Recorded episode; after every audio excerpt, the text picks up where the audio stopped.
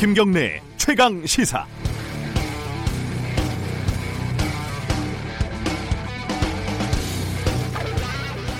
라디오 프로그램들 중에는요 청취자를 뭐 전화 같은 걸로 연결을 해서 상담을 해주는 그런 포맷들이 꽤 있습니다. 보험, 재테크 상담, 취업 상담, 심지어 연애 상담.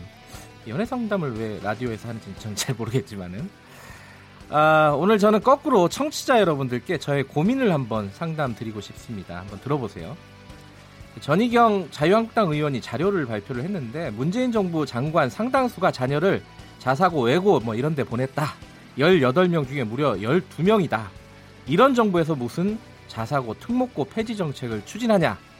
뭐 이런 말을 하고 싶은 겁니다. 그런데 구체적으로 보니까 외국에 유학 가거나 뭐 8학군 일반고 그러니까 뭐 강남 쪽에 일반고에 다니는 것까지 포함이 돼 있더라고요. 그건 좀 무리죠. 이걸 빼면 한 다섯 명 정도인데 그래도 작은 숫자는 아닙니다. 사실 문재인 대통령도 자녀를 외고에 보냈고요. 조국 수석도 외고, 조희연 교육감도 외고를 보냈습니다. 자녀를.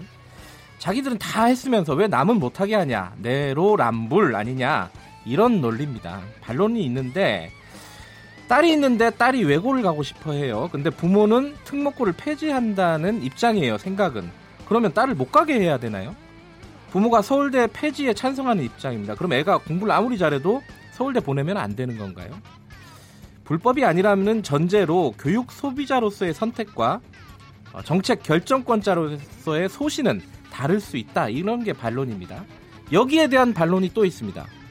집값 잡겠다면서 본인은 부동산 투기하고 환경 운동한다면서 뭐 디젤차, 대형 SUV, SUV 뭐 이런 거 몰고 다니고요.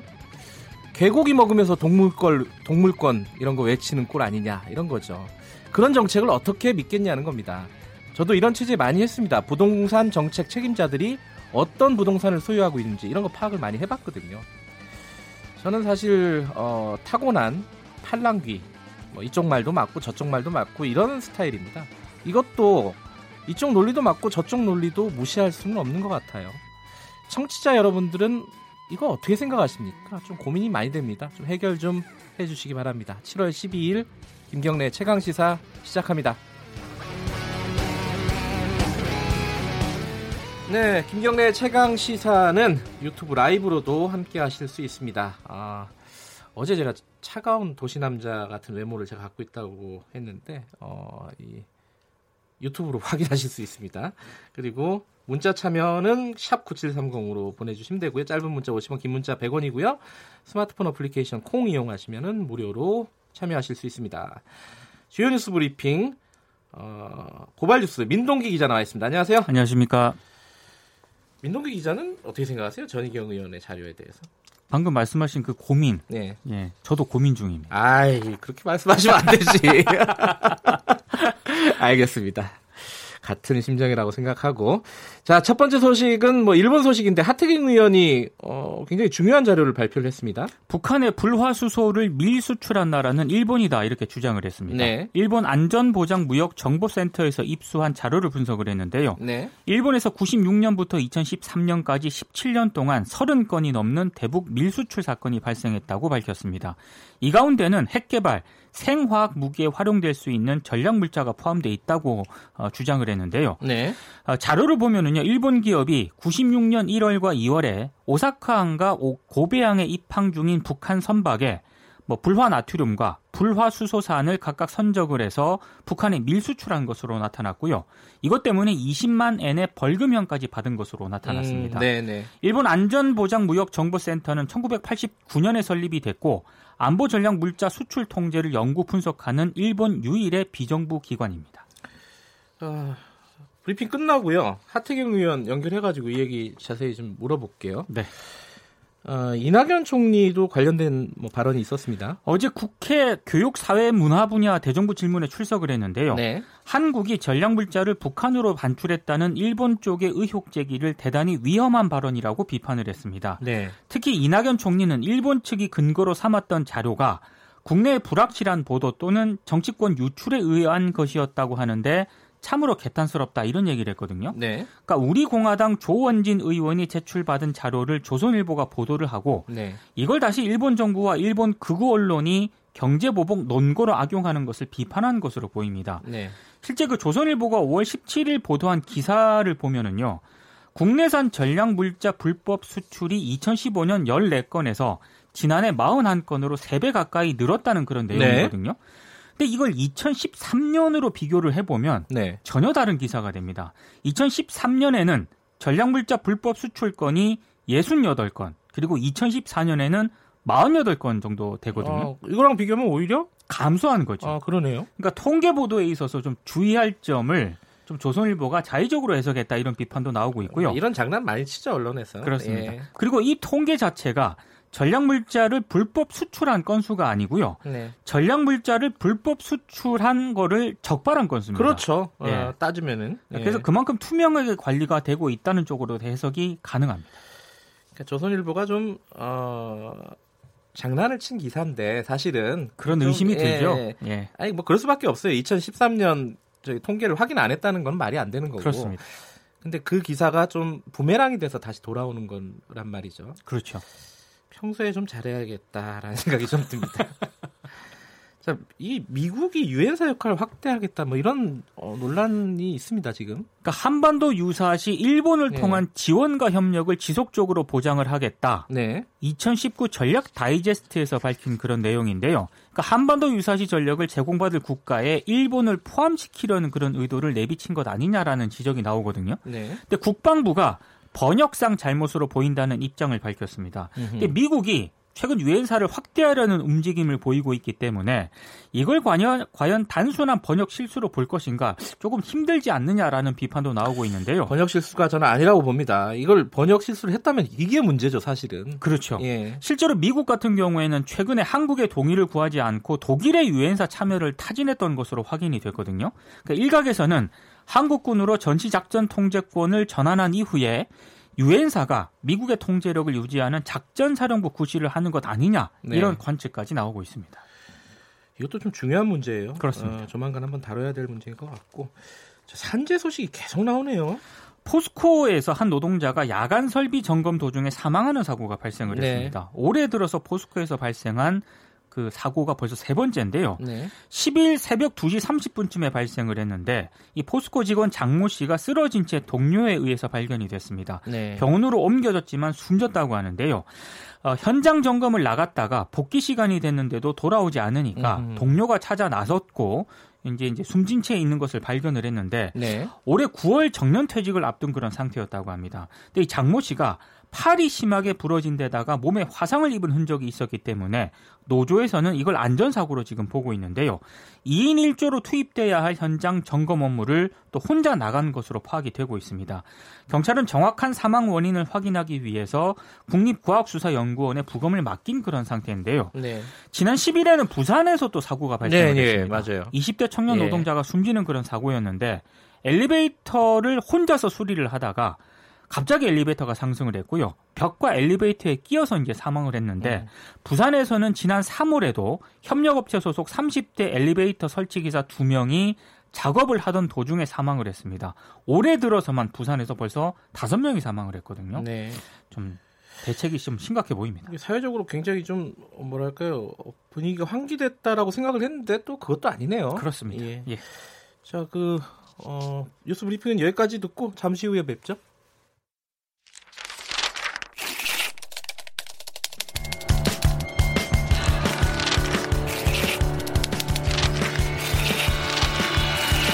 민동기의 저널리즘 M. 네, 어, 처음 나오는 시그널이었습니다. 깜짝 놀랐습니다. 예, 무슨 소리죠? 신문 넘기는 소리인가요? 그런 것 같습니다. 예, 예. 그, 렇게 해석을 하고요. 자, 저널리즘 M 지난주부터 어, 민동기 기자랑 함께하고 있습니다. 한 주간에 좀 논쟁적인 기사, 어, 좀 저널리즘 측면에서 바라볼, 바라볼 필요가 있는 기사들을 좀 다시 한번 분석해 보는 건데요. 오늘은 어떤 걸 갖고 오셨죠? 김성준 전 SBS 앵커 파문을 좀 몰카. 네. 예.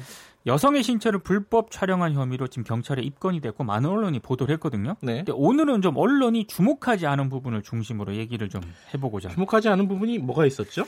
SBS가 사표를 수리하고 퇴사 조치를 하지 않았습니까? 그랬죠. 네. 많은 언론들이 이제 이 보도를 쏟아냈고요. 네. 어, 묘하게도 이 보도에서 끝났습니다.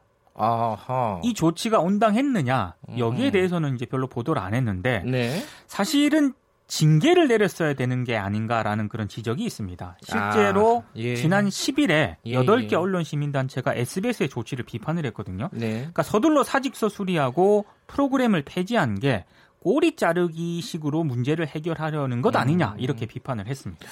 우리가 그 예를 들어 이제 검사가 어 무슨 어 범법 행위를 저질렀을 경우에 네. 그냥 사표 수리해버리는 경우를 많이 비판했잖아요. 언론들이 그거 많이 비판합니다. 예, 징계부터 하고 절차를 밟아라 이렇게 많이 비판했는데 언론은 또 그렇지 않는다는 얘기네요. 네. SBS는 이런 비판에 대해서 뭐라고 하던가요? 아직까지 이 비판에 대해서는 입장이 없습니다. 그래요? 근데 2017년에 SBS 노사가요. 네. SBS 성희롱 성폭력 징계 내규를 만들거든요. 네. 내규를 보면은 성폭행 시에는 해고, 성추행 시에는 정직에서 해고, 그리고 뭐 성적 수치심을 느끼게 하는 행위 등은 감봉에서 정직 수준 이렇게 징계 음. 대상이 되는 걸로 아주 구체적으로 명시가 되어 징계 있습니다. 징계 수준을 굉장히 높인 거네요. 그렇습니다. 그렇죠? 예. 이건 이거 뭐 속칭 몰카 불법 촬영인데 김성준 전 앵커 같은 경우에는 요거에 대한 규정도 따로 있어요?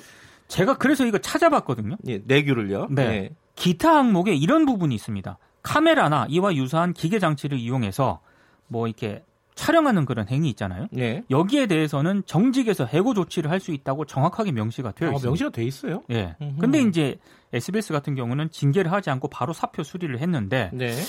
원래 그 어, 이 내규를 만들 때 여러 가지 그 목적이나 취지가 있지 않습니까? 이걸 네. 감안을 했다면 사표 수리로 끝낼 게 아니라 SBS가 이런 내규가 있는데도 이런 문제가 발생을 했다면은 네. 조직 문화를 다시 점검하는 쪽으로 갔어야 된다라는 그런 지적이 있는데요. 시민단체들이 서둘러 사표 수리해서 꼬리 자르기 했다는 그런 비판이 좀 설득력을 가지는 이유도 여기에 있는 것 같습니다. 그렇군요. 김성준 앵커에 대해서는 뭐 이런 어떤 논란이 있을 수 있는데 그 시사전망대라는 프로그램도 폐지를 했지 않았습니까? 그것도 좀 논란이 있거든요. 예. 이게 이 프로그램이 91년 3월부터 이제 방송이 됐거든요. 그래요? 예. 굉장히 오래된 그런 예. 프로그램입니다. 예. 중간에 이제 프로그램 명칭이 좀 바뀌긴 했는데 네. 수십 년 동안 지속됐던 그런 프로그램인데 이걸 전격적으로 폐지를 했습니다. 근데 이제 김성준 앵커가 이제 범죄를 저지르긴 했습니다만 네. 시사전망대가 뭐 오보를 냈다거나 대형 음. 방송 사고를 친 게 아니지 않습니까? 네. 그래서 이렇게 전격적으로 프로그램을 폐지한 것에 대해서도 좀 비판이 있습니다. 음흠. KBS 같은 경우에는 예전에 어, 1박 2일이 폐지가 됐잖아요. 그렇습니다. 정준영 씨나 이런 어떤 여러 가지 불미스러운 일 때문에. 네. 이 방송사 입장에서는 사실 좀 버티기가 쉽지가 않아요. 이게 1박 2일을 포맷을 뭐 바꿔서 출연자를 바꾼다 하더라도 그 관련된 비난이 계속 되거든요. 네. 그러니까 쉽지 않은 선택이었을 것 같은데 어쨌든 어, 이 프로그램을 아끼는 청취자 입장에서는 굉장히 좀 성급한 조치가 아니었나라는 판단도 든다는 것이죠. 그러니까 시사 전망대를 애청해왔던 청취자 네. 입장에서는 좀 황당한 그런 조치라는 생각도 들고요. 예. 그리고 여기 그 스탭들 있지 않습니까? 아하. 작가들을 비롯한 이런 그렇죠. 스탭들. 네네. 이 스탭들은 갑자기 일터를 잃어, 잃어버리게 되는 그런 상황이 되는 거고요. 프로그램 자체가 없어지는 거니까요. 그래서 예. 일각에서는 사고는 정규직이 지고 뒷감당은 왜 비정규직이 하냐. 하하. 뭐 이런 비판까지 나왔는데 예. 물론 SBS가 뭐 이분들을 아예 모른 척하지는 않겠습니다만 음흠. 이런 조치들이 과연 공정했느냐. 예, 이런 비판은 분명히 나오고 있는 상황입니다. 그렇네요. 그, 그, 그런 부분들은 잘 생각을 못 하는데 네. 예, 프로그램 폐지가 되면은 사실 방송국이라는 게 상당수 비정규직으로 운영이 되거든요. 그렇죠. 예. 그런 부분들도 좀 신경을 써야 되는데 좀 빠뜨린 부분인 것 같고 또 하나 짚어야 될 부분이 있다면서요? 상당수 언론이 이번 사건을 단순 사건 기사 중심으로 보도를 했거든요. 네. 근데 성범죄 사건에 대한 성범죄에 대한 언론계 민낯이 그대로 드러난 사건 가운데 하나라고 저는 생각이 되는데 네. 실제로 성폭력 성추행 사건과 관련해서 언론계 역시 자유롭지 않, 않잖아요. 당연하죠. 네. 아, 당연한 게 아니라 더 심할 수도 있어요. 실제로 네. 그 최근에 언론계에서 발생한 성추행 사건도 굉장히 많거든요. 네. 그 단톡방 관련 그런 사안이 있는데 있었죠. 미디어오늘이 음. 지난 4월에 보도한 내용입니다. 예. 기자들이 단톡방을 통해서 뭐 취재 정보라든가 이런 걸 많이 공유를 하지 않습니까? 근데 클럽 버닝썬 사건이 발생을 했을 때 네. 피해자 신상 정보라든가 뭐 성광대 영상이 기자들 단톡방을 통해서 많이 공유가 됐고요. 네. 김학의 전 법무부 차관 사건이 발생했을 때는 기자들이 그 영상 좀 올려달라 이런 글을 올리기도 했습니다. 그리고 성폭력 피해자에 대해서 성희롱 발언도 했고 심지어는 이 단톡방에서 기자들이 참여하고 있는 단톡방에서요. 네. 성매매 업소를 뭐 서로 여기 괜찮다 이렇게 추천을 하기도 했거든요. 근데 문제는 이 참여했던 기자들 네. 제대로 처벌도 안 받았고 어, 해당 언론사에서 뭐 징계 조치도 안 받았습니다. 이 누군지는 아나요? 뭐 아는 기자들은 안다고 그러더라고요. 아 그래요? 그러니까 예. 제대로 조사를 안 한 거군요. 제, 조사를 안 한 거죠. 네. 예. 수사를 왜 안 했을까요? 어, 이 방 이름이 되게 독특한 이름이었지 않습니까? 시가 흐르는 문학의 밤. 뭐, 뭔 소리인지 잘 모르겠어요. 근데 어찌됐든 언론계가 다른 어떤 사회, 다른 부분, 부문보다 오히려 성인지 감수성이라고 많이 하잖아요. 그게 많이 떨어진다. 이렇게도 볼 수 있을 것 같아요. 실제로 성인지 감수성이 굉장히 낮 다는 걸 확인시켜준 사건이 김성준 전 앵커 사건이라고 보거든요. 예. 그리고 언론계에 왜곡된 남성 중심 문화가 얼마나 팽배해 있는가도 확인시켜준 사건이라고 봅니다. 네. 그리고 최근에 그 KBS에서 지역 천국의 한 팀장급 기자가 2014년부터 2018년까지 후배 기자들을 지속적으로 성희롱 성추행한 사실이 또 보도가 된 적이 있습니다. 네네. 네. 한겨레를 통해서 보도가 됐는데 네. 상당수 언론이 이 문제에 침묵했거든요. 음. 그러니까 다른 분야에 대해서는 굉장히 엄격한 잣대를 들이게 되는데 언론계 내부에서 일어나는 치부에 대해서는 언론들이 대부분 눈을 감는 경향이 있습니다. 음흠. 특히 성희롱 성추행도 예외가 아니라고 생각이 되는데요. 네. 김성태 전 앵커 파문 같은 경우에는 아, 김성준 아 김성준 전 앵커 파문 큰일 날 소리를 하시네요. 죄송합니다. 예. 김성준 전 앵커 파문 같은 예. 경우에는 예. 언론의 그 자기 반성과 치열한 노력 그리고 재발 방지 대책이 얼마나 지금 필요한가를 상징적으로 보여주고 있다고 보는데 SBS가 이 문제를 처리하는 그 과정이 있지 않습니까? 네. 그걸 봐도 그렇고 한국 언론이 이 문제를 보도하는 그 보도 태도를 봐도 그렇고 네. 아직도 좀 멀었다는 그런 생각이 좀 들더라고요. 국회가 국회 뭐 국회의원의 특권이라든가 이런 부분 잘 개선을 못 하잖아요. 네. 언론도 비슷한 것 같아요. 이, 자기 문제 네, 자기 문제 많이 감싸죠. 네. 동업자 정신이라고 해야 될까요? 네. 아 이게 뭐 상호 비평, 상호 비판 이런 것들이 좀 더 활발해야 되지 않을까라는 생각도 들고요. 그래서 저널리즘 M을 만든 것 같습니다. 예, 어, 김성준 앵커 어, 사건과 관련해서 어, 미처 어, 신경 쓰지 못했던 부분들을 좀 짚어봤습니다. 자, 오늘 저널리즘 M 여기까지 하겠습니다. 고맙습니다. 고맙습니다. 고발뉴스 민동기 기자였고요. 김경래 최강 시사 듣고 계신 지금 시각은 7시 42분입니다. 김경래의 최강 시사는 여러분의 참여를 기다립니다. 샵 9730으로 문자 메시지를 보내주세요. 짧은 문자 50원, 긴 문자 100원. 콩으로는 무료로 참여하실 수 있습니다. 네, 어, 일본이 어, 수출 규제를 하면서 그 근거로 한국이 북한에 불화수소 뭐 이런 것들을 반출을 했다. 뭐 이런 어, 음모론 같은 것들이 일본 쪽에서 제기가 됐습니다.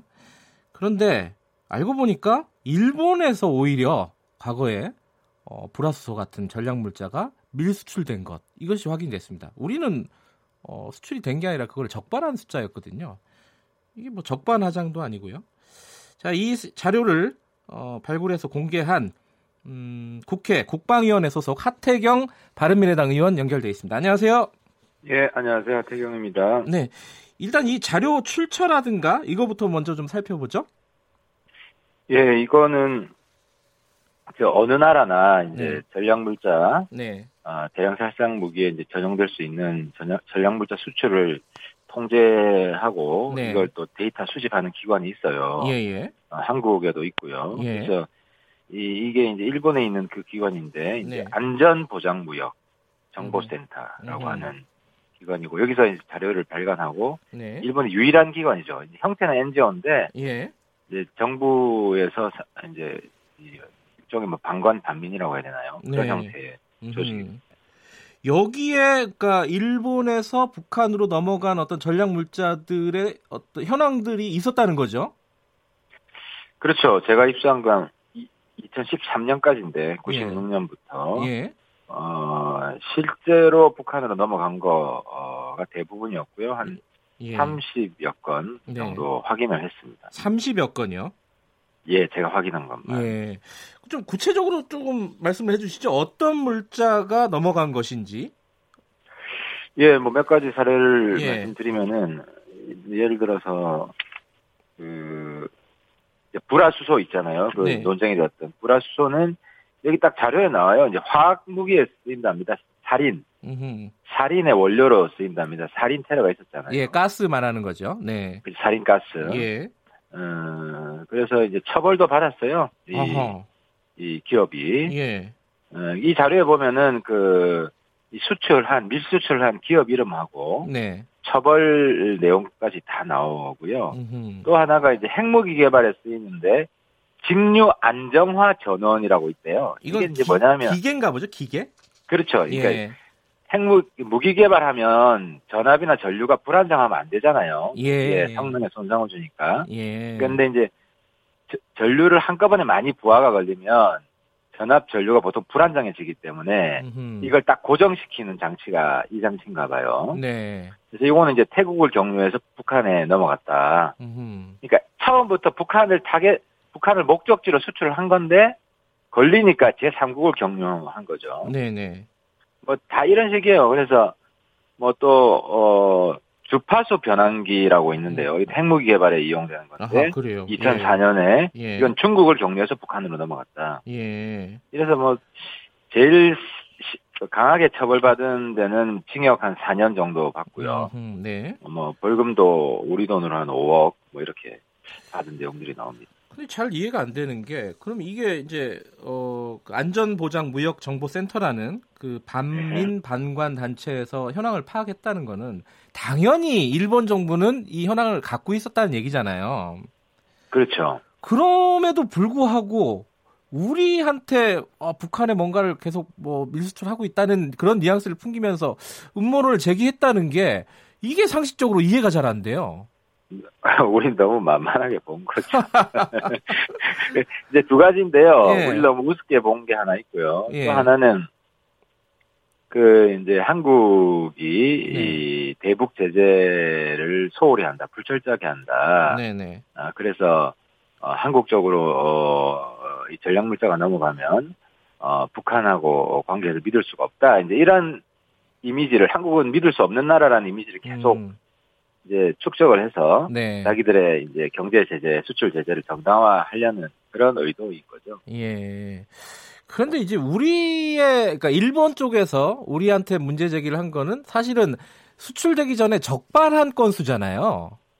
그렇죠. 근데 지금 하태경 의원께서 어, 발굴한 자료는 직접 밀수출이 이루어진 건수잖아요. 이거 완전히 차원이 그게, 다른 건데. 그게 중요하죠. 그러니까 예. 이 어쨌든 이 자료가 일본이 자료를 한국의 그 전략물자 관리에 대한 자료를 공개해 줬기 때문에 네네. 예, 전 세계는 한국과 일본을 비교할 수 있게 된 거잖아요. 예, 그러네요. 보니까 일본이 더 믿을 수 없는 국가다, 못 믿어온 국가다. 음흠. 그래서 일본의 이런 주장은 억지다 하는 네. 어, 저는 어쨌든 제가 공개한 자료의 의미가 예, 예, 예. 홍보 효과를 충분히 거두었고 예. 일본의 부당성을 알릴 수 있는 좋은 예. 자료라고 생각합니다. 아 근데 이거는 좀 어, 곁다리 얘기긴 한데 어, 떻게 자료를 발굴하시게 된 겁니까? 예, 뭐 우리 이, 이 직원들 중에 이제 파워레인저급이 있죠. 아, 그 구글 신의 도움을 받아서. 아, 그러니까 이게 사실은 막 이렇게 뭐 예. 기밀 자료처럼 감춰놓은 자료도 아니라는 거잖아요, 일본에서. 그죠? 아, 이게 뭐 일각에서는 어떤 정보기관이 줬다, 이 절대 아니고요. 예, 예. 예, 예 누구나 찾을 수 있는 건데, 음흠. 예, 애국심이 더 강하다. 예, 보좌관이 찾은 거거든요. 예, 그렇습니다. 그 보좌관 이름 알 수 있습니까?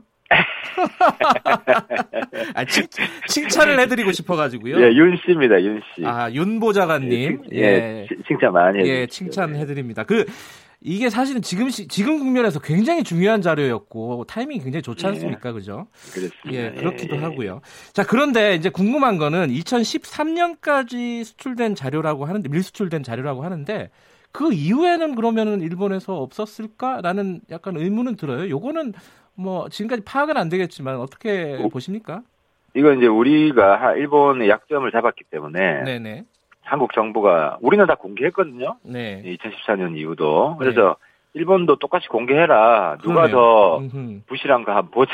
네. 해서 좀 강하게 압박할 수 있는 카드라고 보이고요. 네네. 그리고 일본도 공개하라고 미국 쪽으로 음흠. 한 쿠션 이제 받고 일본에 압박을 넣고 예, 예, 예. 그래서 우리가 더 철저하게 관리하고 있다. 음흠. 왜냐하면 이, 이 명분이 깨지면 네. 일본의 이 경제 보복 명분이 사라지는 거예요. 그렇죠. 지금 뭐 네, 다른 소리 네. 하다가 뭐 신뢰 관계 뭐 이런 얘기 하다 결국은 안보 문제를 걸었잖아요. 그죠? 그렇죠. 안보 음. 문제를 걸어야 이제 음. 수출 제재하는 게 명분이 서기 정당성이 네. 확보되기 때문에 예. 이걸 깨는 게 굉장히 중요한 겁니다. 예. 근데 미국 얘기 하셔 갖고 그러는데 미국도 사실은 이런 전략물자 무허가 수출 이게 물론 이제 철저하게 규제는 하지만은 일부 뭐 구멍이 있다는 건 또 사실 아닙니까? 미국 미국마저도 사실. 그러니까 기업은 네. 사실 애국심보다는 이익이 우선이다 보니까 네. 돈 된다 그러면 이제 법을 피해서 어, 수출하고 싶어 하는 그 있잖아요. 그 그렇죠. 이윤을 추구하는 마음이 더 그렇죠. 예. 전 세계가 다 그런데 예. 그걸 국가가 얼마나 철저하게 통제하냐 이게 핵심인데요. 예. 예. 일본이 굉장히 부실한 거고 미국 내에서도 기업들은 뭐 어, 많이 있겠죠 그런 걸 시도하는. 네. 예, 내가 미국은 아무튼 뭐그 처벌이 굉장히 좀 강할 거라고 봅니다만은 음, 뭐 네. 지금 우리가 미국과 싸우려는 거 아니기 때문에. 예, 예. 예, 예. 근데 그렇게 얘기는 할 수 있을 것 같아요. 아니, 그 우리한테 지금 그것 때문에 수출 규제를 한다 그러면 전략물자 밀수출 때문에 그럼 미국도 수출 규제를 해라 공, 공정하게 이렇게 얘기는 할수 있지 않을까라는 생각은 좀 들어요. 그게 노리는 효과인 겁니다. 예. 그러면 일본에도 똑같이 일본도 네. 미국이나 심지어 뭐 중국하고 관계가 있지 않습니까? 그렇죠. 어 그러면은 어 일본에도 똑같은 수출 예. 규제를 해야 된다는 역논리가 성립하기 때문에 네네. 네. 일본도 이 자료가 공개된 것에 대해서는 네. 상당히 좀 예, 불안해할 거라고 생각합니다. 예, 그 지금 대정부 질문 어제 대정부 질문에서 어, 하태경 의원께서 그 이 관련된 질문을 했습니다. 총리에게도 예. 했는데 우리 정부의 입장은 어떻습니까? 이런 어떤 전략물자 밀수출 이런 거 관련해 가지고 지금 현재 한국 정부는 아무래도 이제 어, 바로 우리 북한하고 어, 맞서 있었기 때문에 역사적으로 네네. 이 문제에 대해서 그 어느 나라보다도 강력하게 통제를 해온 겁니다. 네네. 어, 어, 그래서 일본이 이 문제는 잘못 건드렸고요. 네. 근데 이제 최근에 이제 좀 우리도 좀 조심해야 될 거는 네. 그 대북 제재 해제를 좀 해주자 하는 국내 정치권이나 이런 목소리가 나오잖아요. 네네. 이제 이거를 일본이 악용할 수 있는 겁니다. 왜냐하면 이미지이기 때문에 네. 한국의 뭐 집권 여당이 자꾸 다른 나라는 제재 해제 섣불리 해주지 말자고 하는데 네. 한국이 앞서서 해주자 그런다 네. 이런 이야기가 나오면 아 저 봐라 어, 북한 전략물자 북한 관리가 허술할 수도 있는 거 아니냐 그래서 좀 어, 지금 시점에서는 네네. 네. 어, 대북 제재 해제 문제는 좀 미국을 따라가는 미국보다 앞서가는 게 아니라 네. 어, 특히 대일 관계에서 그런 좀 어, 조심을 좀 할 필요는 있을 것 같아요. 음, 좀 신중한 자세가 필요하다라는 말씀. 그렇죠. 일본에 악용될 수 있는 빌미를 주면 안 된다 정치권이. 음, 예, 예. 예.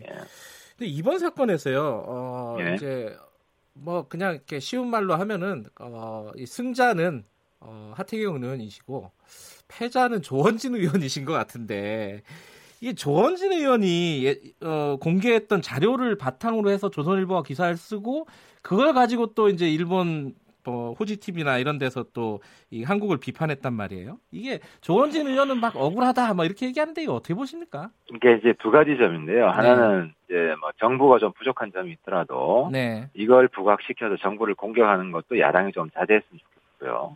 또 한 가지는 그 뭐 예를 들어서 일본 여행 안 가지 말자 이런 흐름들이 있잖아요. 그 저는 그건 그 충분히 이, 이 훌륭하다고 봐요. 그런 네.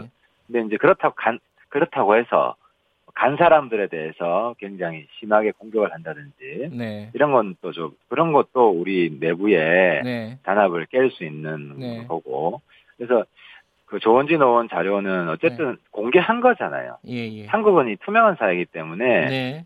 국내에 공개하게 되면 국제적으로 나가는 거지. 예, 예. 이걸 뭐 의도적으로 우리를 우리를 이제 골탕 먹이기 위해서 한국 네. 정부를 일부러 유출했다. 이런 프레임은 좀 안 씌었으면 음, 그건 좀 지나치다. 네. 그렇게 비판하는 네, 그것도 거나요? 지나치다. 이제 예. 서로 예. 서로 이 상황을 좀 한쪽은 친일파다라고 규정짓기 위해서 네. 지금 어쨌든 다 우리 우리가 또 똘똘 뭉쳐서 맞서야 되는 단합을 해야 되는데 네네. 네. 그래서 대한민국이 단결하라는 깃발을 높이 들고 예. 서로에 대한 좀 과다한 공격은 좀 자제했으면 좋겠어요. 알겠습니다. 오늘 뭐 도쿄에서 네. 실무자간 협, 양자 협의 있는데 이 자료가 아마 중요하게 쓰일 것 같습니다. 그죠? 네. 예. 아, 오늘 연결 감사드리고요. 윤 보좌관님께 어, 밥한 끼 사시기 바라겠습니다. 예, 예, 감사합니다. 네, 예, 하태경 예, 바른미래당 의원이었습니다. 자, 김경래 최강시사 1부는 어, 이 정도까지 해야겠네요.